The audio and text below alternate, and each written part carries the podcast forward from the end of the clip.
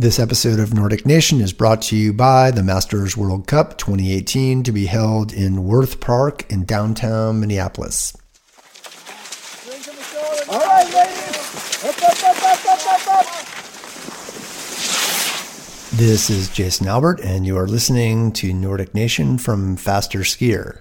In this episode, we get into the biathlon details with the president and CEO of US Biathlon, Max Cobb.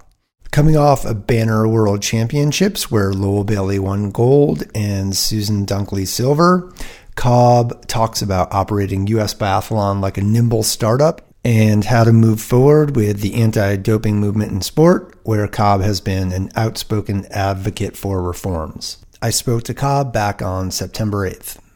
Who are you and what do you have to do with US Biathlon? So I am uh, the president and CEO of US Biathlon, and I started with the organization in September 1989.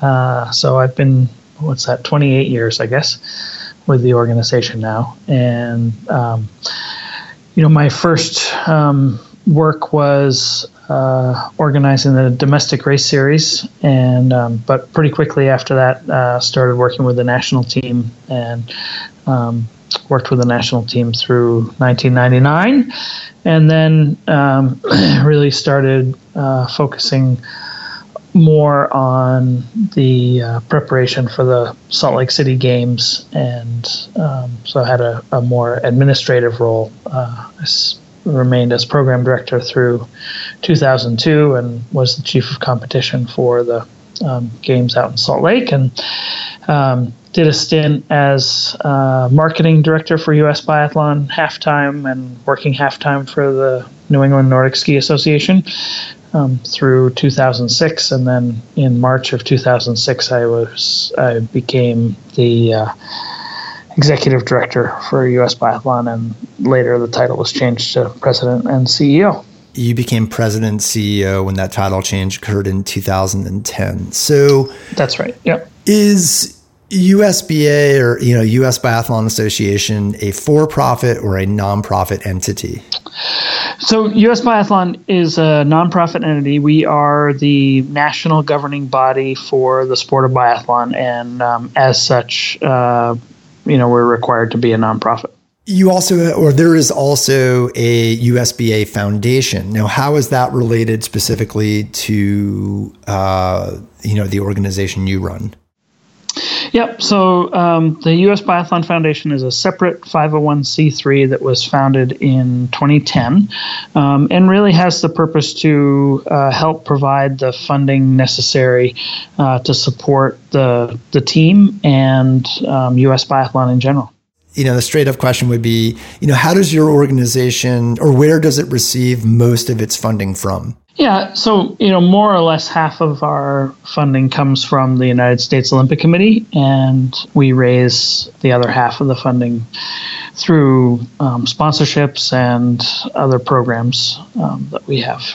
And this is always a murky question when talking to p- people in the U.S. about funding, but are you at liberty to give a number for the rough budget for the high performance team? Um, yeah, sure. I mean, our our our overall budget is somewhere in the order of you know it varies a little bit from year to year, and you know it's all online. You can you can find our 990 and our financial statements online. But um, you know, in general, we're around uh, 2.6 million dollar organization. Um, you know, the breakout for um, the national team part of that it roughly ends up being about two million. Okay. And you know that's a, it's a little bit of a fuzzy number because it includes things like the fair market value of the uniforming that we get from our great sponsor Adidas, right? So you know that ends up being you know a really big number. that, um, so you know it's it's not all cash, but um, okay. So that essentially what you're saying is that there yeah you're not you're receiving it in kind like in uniforms or equipment and gear exactly yeah yeah you guys are coming off obviously a, a very successful world championships and i'm curious you know, you've been with the organization a long time. You know, would you consider it to be at this point like a high functioning, highly successful organization where achieving medals, a gold and a silver, I believe, at world championships is a byproduct of or is a reflection of how the organization is run? Or, you know, is it still like we have awesome athletes, a great staff, and there has to be a tremendous amount of luck at play uh, to get success like that? Yeah, you know, I guess it's it's somewhere in the middle, right? I mean, uh, there's no question that we have an awesome staff and we have great athletes, and um, you know, I, I, think we are a really um, entrepreneurial organization that made um, strategic decisions to have a very intense focus on our national team program and that was a, a deliberate decision and of course resulted in um, you know some other areas that are important to the sport not being uh, fully funded or fully exercised.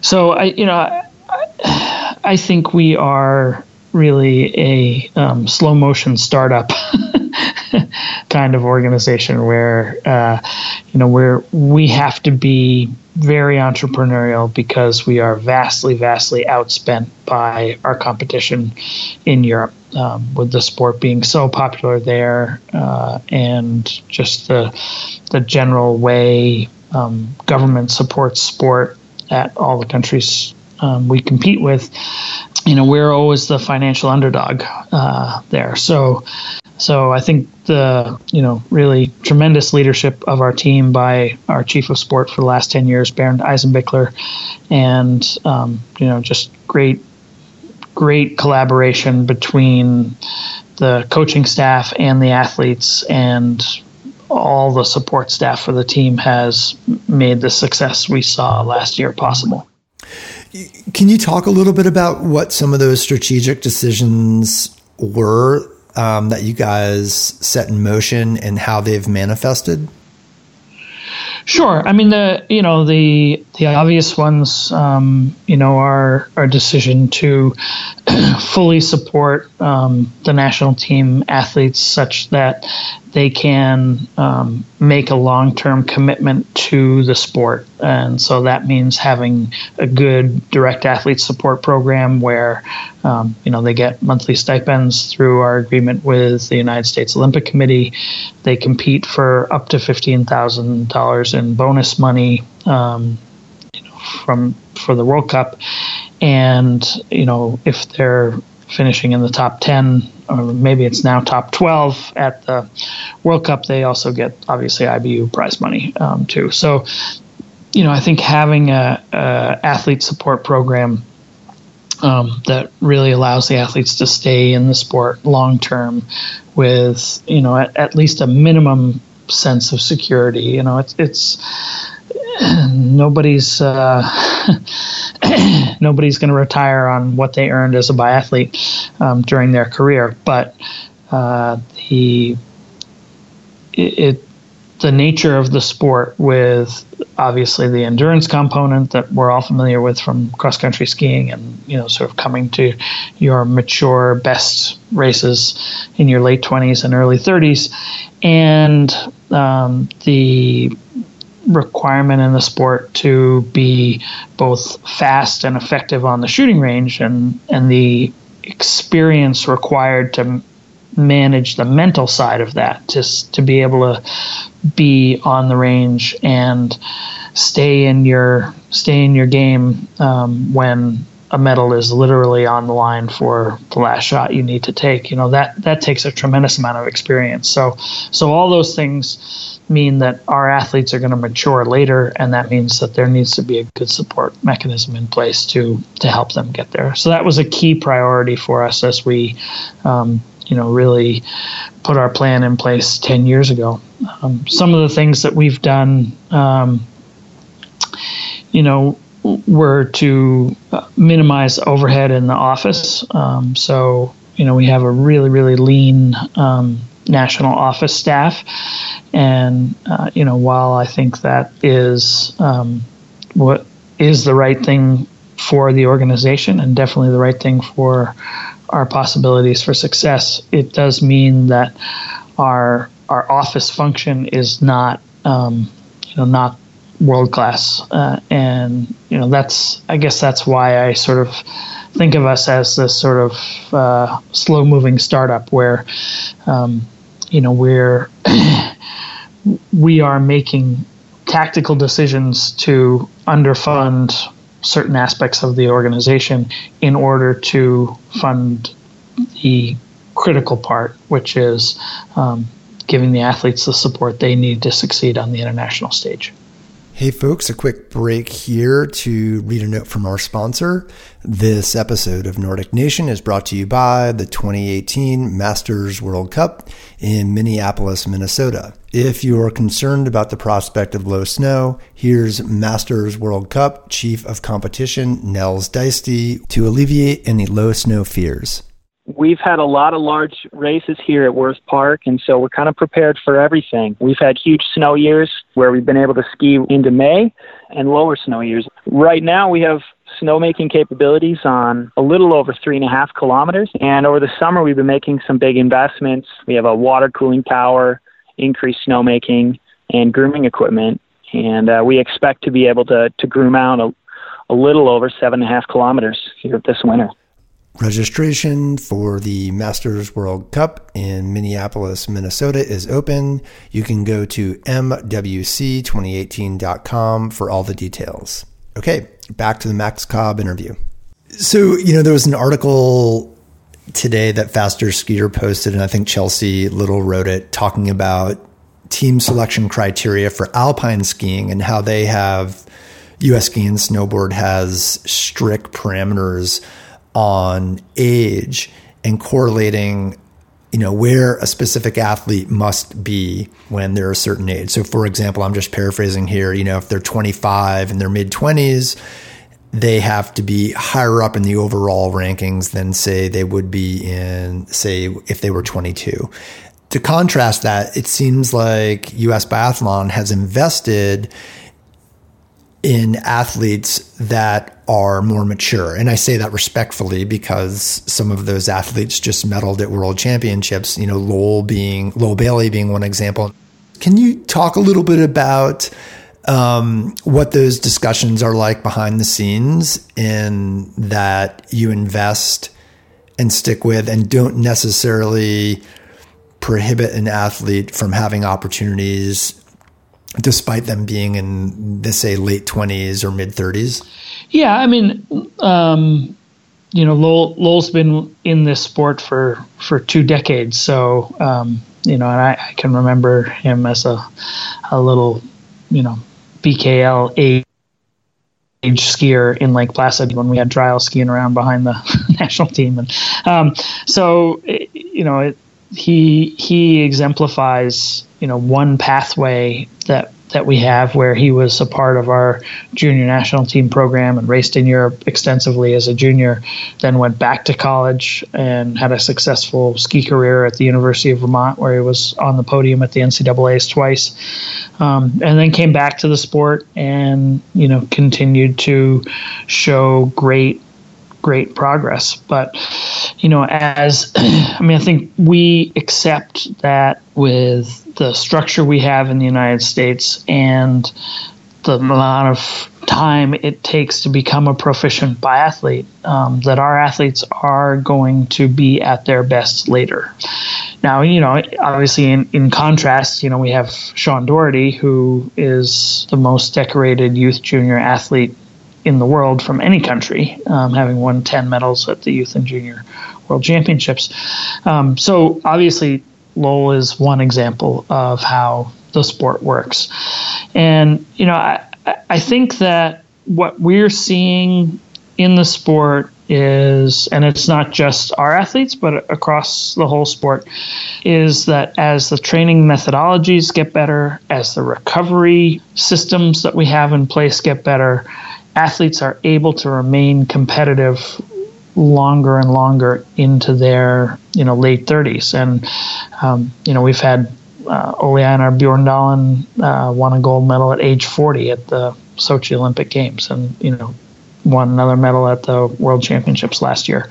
So, you know, it's certainly not just an American phenomena that we're seeing that, but it's also because um, the physiology and experience, the combination of um, physiology for endurance sports and experience needed to succeed in biathlon, um, really favor older athletes. Uh, so, so I, you know, I think it's it's a it's just the way our our sport works, and um, you know, I, I think we really take an age independent view of um, our athletes, and what what we look for is you know the will to continue to to push themselves and redefine what they can do every day. And um, you know having the drive and the focus to stay in the sport.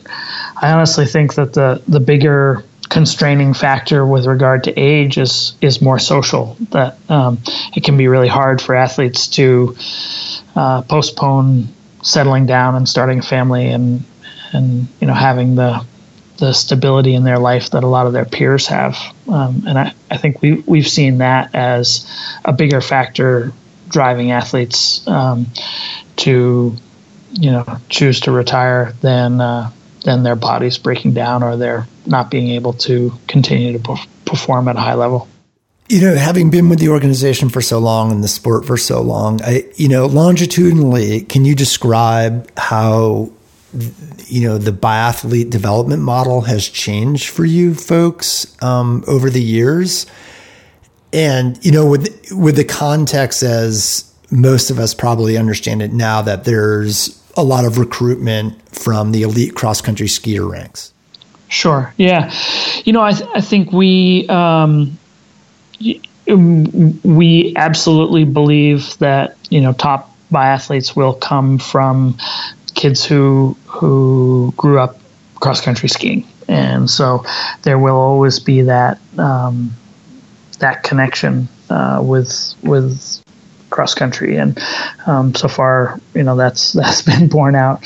We really see, you know, three distinct pathways or, or entry points into the sport. You know, the first is to begin as a young 12, 13 year old the way Sean Doherty did and continue to have, you know, coaching and program opportunities that match the progression um, that the athlete makes. And, you know, I think I'm really proud of the way the staff managed um, Sean's development and his progression. And, um, you know, it was a shame that he got mono last year, but he's hardly the only. Uh, elite endurance athlete to to get mono. And I think we um, you know we saw some really encouraging performances out of him at the end of the year. And I think he's he's in good good place for next year too. So uh, I think that that's one model. Susan Dunklee exemplifies another model which uh, you know she was recruited through a program uh, that we had at the time to get top college skiers um, shortly after they've you know, completed their collegiate skiing career, and uh, so Susan had had never shot a biathlon rifle until the summer after she graduated, and um, but within you know a couple of seasons she had already had a fifth place at the World Championships, and you know I think that she was, and uh, many people haven't seen this, but she was just a a split bullet away from a silver medal in Sochi. Um, she hit her first nine shots, and the tenth shot split on the edge of the target. And if a little more of it had hit, um, she would have had a silver medal. So instead, she ended up 14th. Uh, that's the nature of the sport, but it does demonstrate how quickly she rose to the level of being very, very competitive.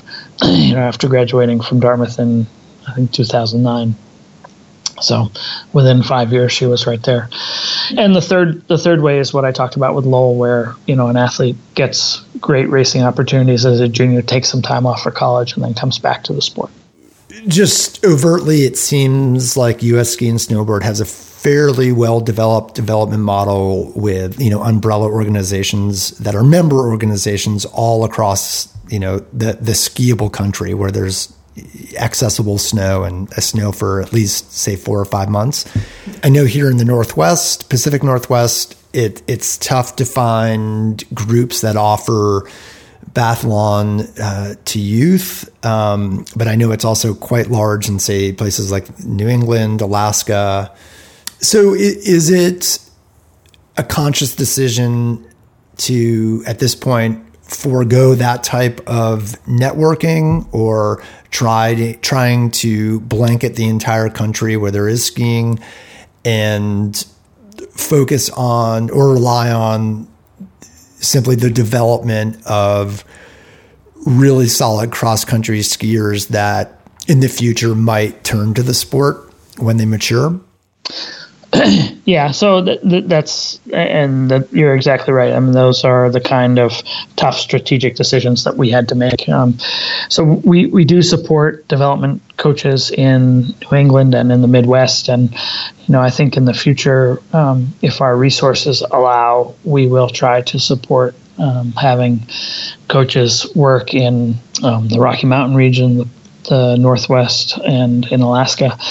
But um, for the time being, we are relying on a network of volunteers. And so I think you know what we were able to do after Sochi um, was to reach out to some folks in each region who were well positioned to take a leadership role and really start communicating more robustly with them, start offering coaches education programming, um, and really try to help um, nurture the growth of biathlon in those regions. It's, you know, it, it's worked better in in some places than in others, but I think we are seeing, you know, some really substantive athlete development programs coming out of uh, of that effort. And so we have this um, network of regional coordinators, one for each of our five regions, um, who communicate very frequently and regularly with our chief of sport, Bernd Eisenbichler, and we organize national team and our development team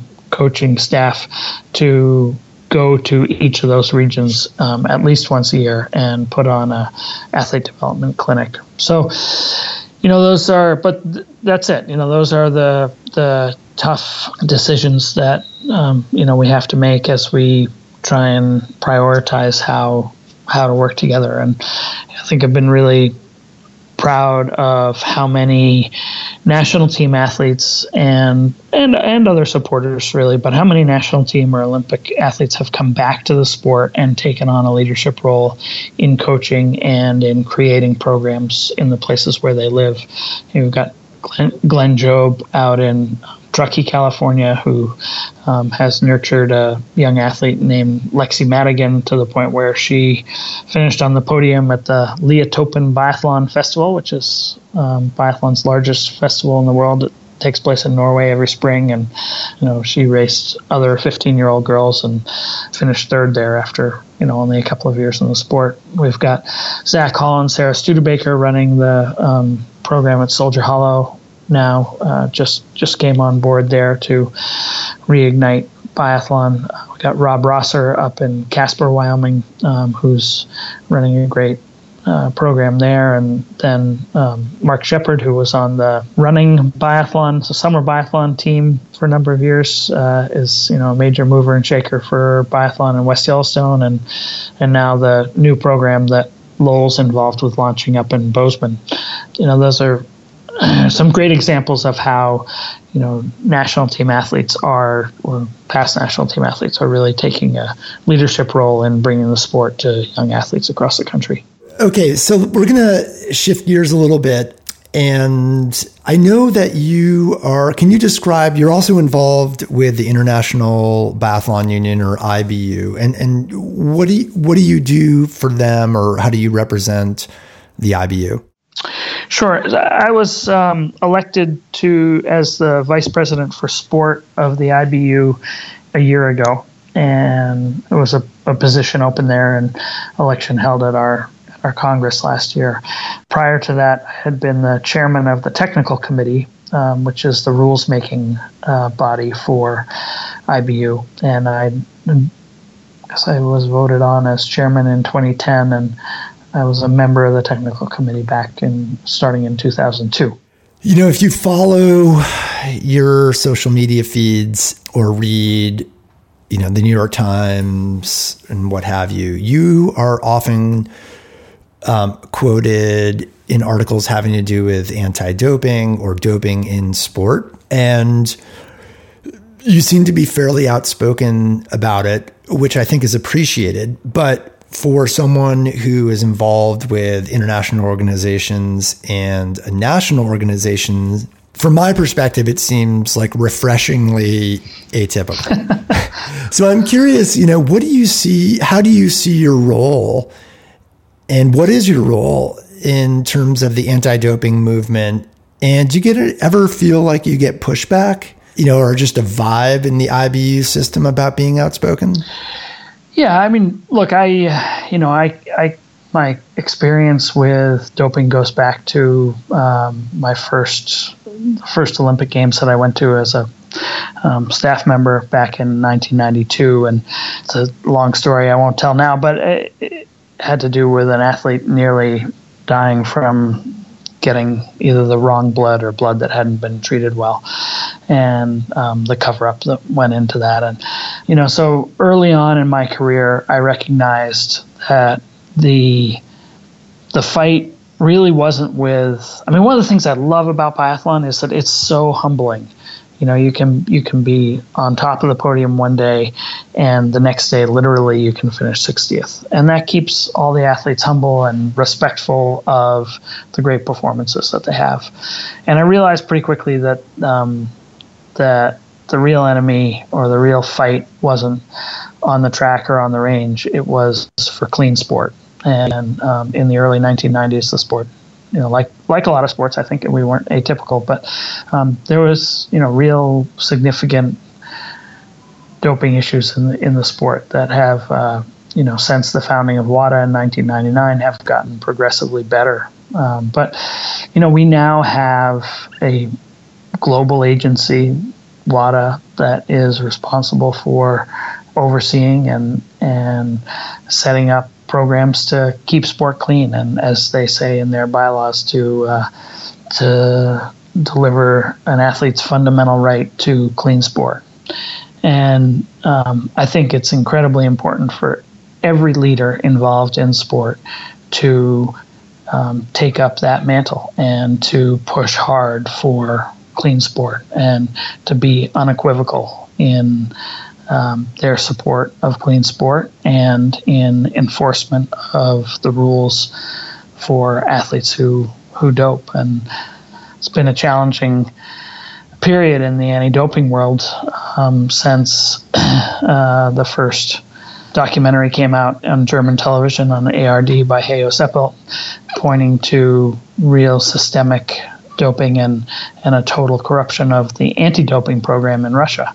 And I think you know, it's it's just so important that sport leaders speak out for clean sport and send a message that that that kind of behavior is is unacceptable and will meet with the harshest possible penalties.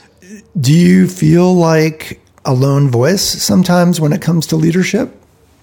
At least when it, you know, publicly? You know, I never feel alone because I know from talking with athletes how much support there is from the athlete side. And, um, you know, it's not the athlete's job to referee clean sport any more than it's their job to, you know, be officials at the competitions they compete in. That's our job as sport leaders.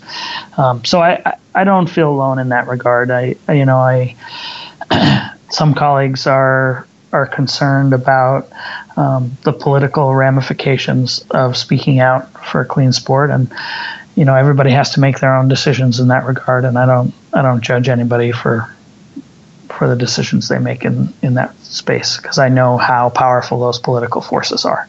So I had the opportunity maybe a week or two ago to watch Icarus, and you know it's a if no one has if people are listening and haven't seen it, it's a documentary that takes kind of an interesting twist that ends up focusing on uh, the Russian methods used for doping pre Sochi and during Sochi, um, and and the subsequent cover up. Yeah, I'm curious. Have you seen that documentary?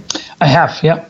You know, what were your thoughts? I I've been following that news thread for for some time, as I'm sure a lot of people who read Faster Skier ha- have followed it. But I I watched it with two very informed adults and my 14 year old who was watching it for the second time. And the two people that I was watching it with uh, are, you know, endurance athletes at a, you know, recreational level, but th- they were completely blindsided by like, oh my gosh, I can't believe this has gone on. But walking away from it, their response was, wow, there is a total failure out there when it comes to the system and enforcing clean sport. So if you can kind of reference the video and how it, you know in or the documentary in many ways it does popularize it makes it accessible you know this story um, you know, what are your thoughts about the hurdles at this point posed to really presenting a clean field? Yeah, um, look, I, uh, I, I think you you speak about it the right way, and um, uh, obviously, you know, being uh, being involved as I am in this in the sport, I followed this story very, very closely um, since that first documentary came out on German television in December 2014. Um, so I was aware of most of the content of the video, and yet still seeing it, you know, hearing Rodchenkov, who I've never met, but he- hearing, you know, hearing his voice, hearing him talk about what they did and how they did it, and um, and you know, I think Brian brought that brought that story to life in a really great way. Brian being the guy who made the film.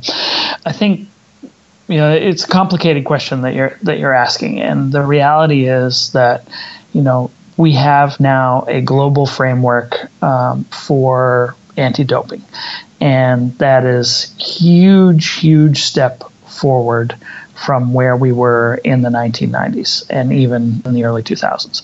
So there's absolutely no question in my mind that sport is cleaner, and that because sport is cleaner, it has helped um, endurance athletes from the United States perform better.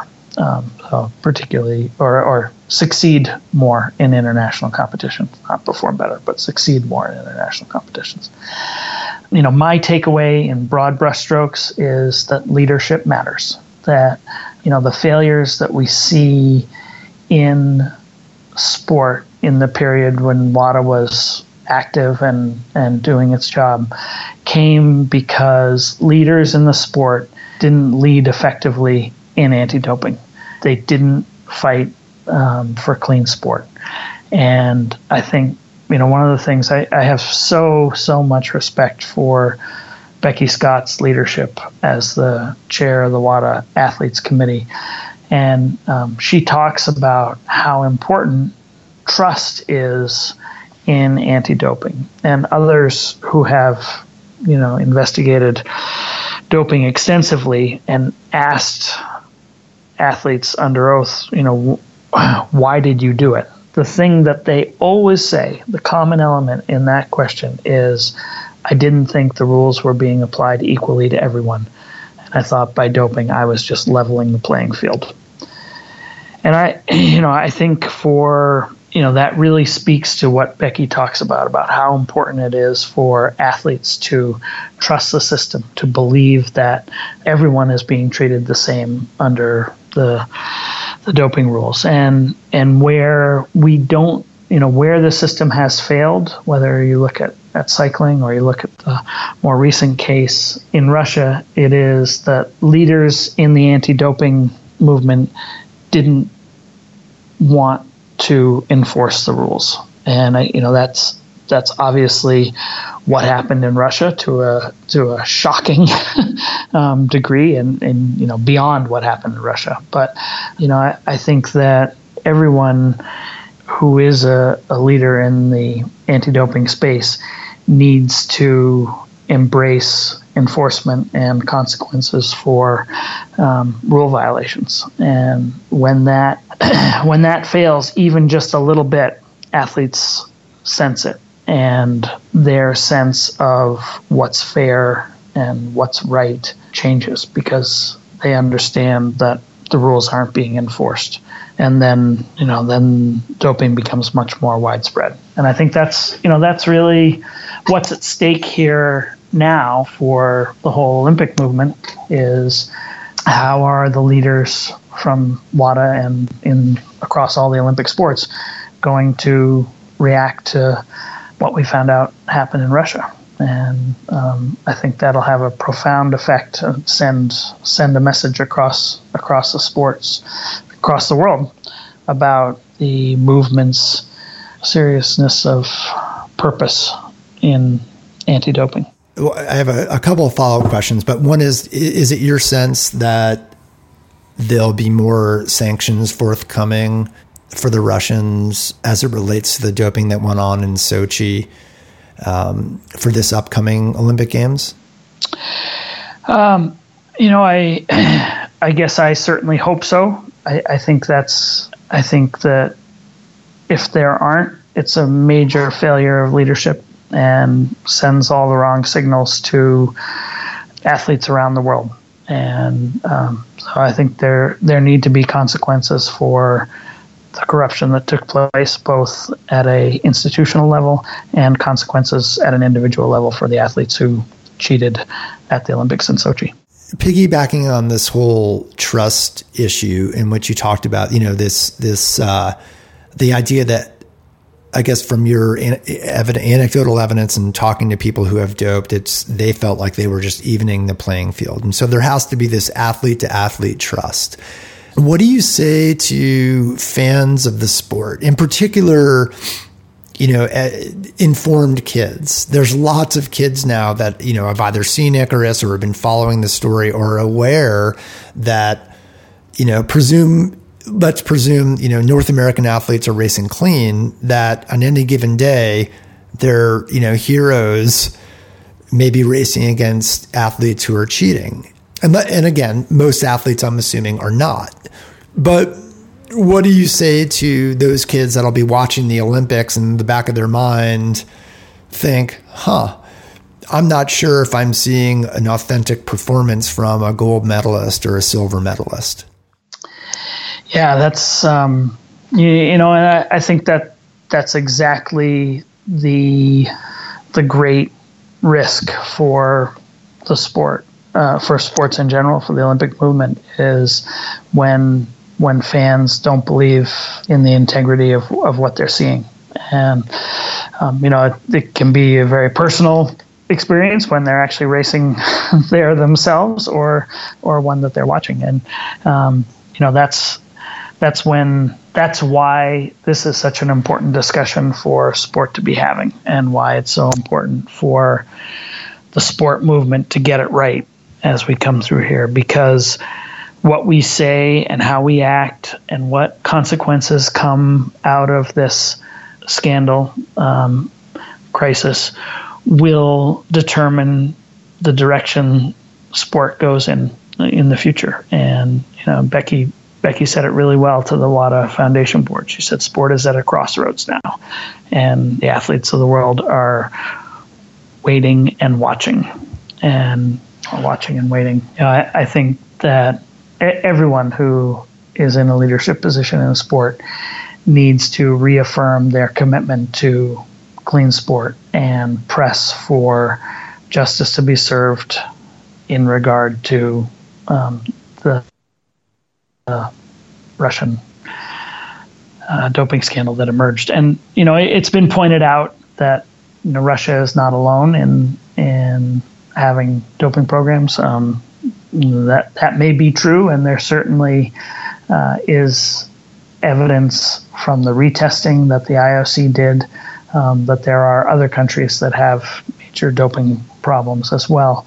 You know, I, I think it's incumbent on WADA to look carefully at the data there and say, okay, this is what the empirical data shows us. What's our strategy for improving the anti doping situation in the places where we still see a significant problem? Anything that you'd want to add here on anything, any topic? um, you know, you know I, I, think what's what's so I, I, would add a couple of things. I, I would say that um, you know it was so heartening and gratifying to see the overwhelming support that Lowell Bailey and Martin Fourcade had with the athletes' petition to the IBU calling for tougher sanctions and basically saying we will bear any burden to support clean and healthy sport.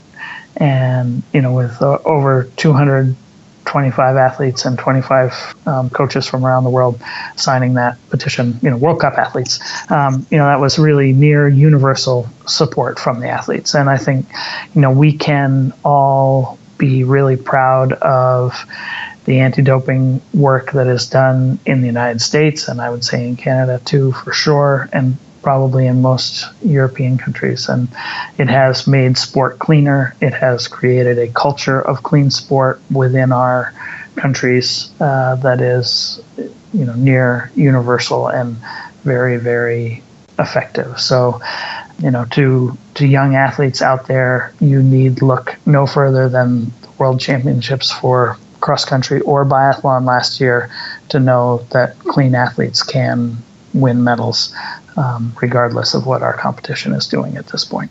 Okay. Hey, uh, thanks so much for your time. Really appreciate it. I've, I've been meaning to yeah. send you an email to get you on this thing for a while. So appreciate it. I enjoyed it, Jason. Thanks a lot. Thanks for listening to the Max Cobb interview.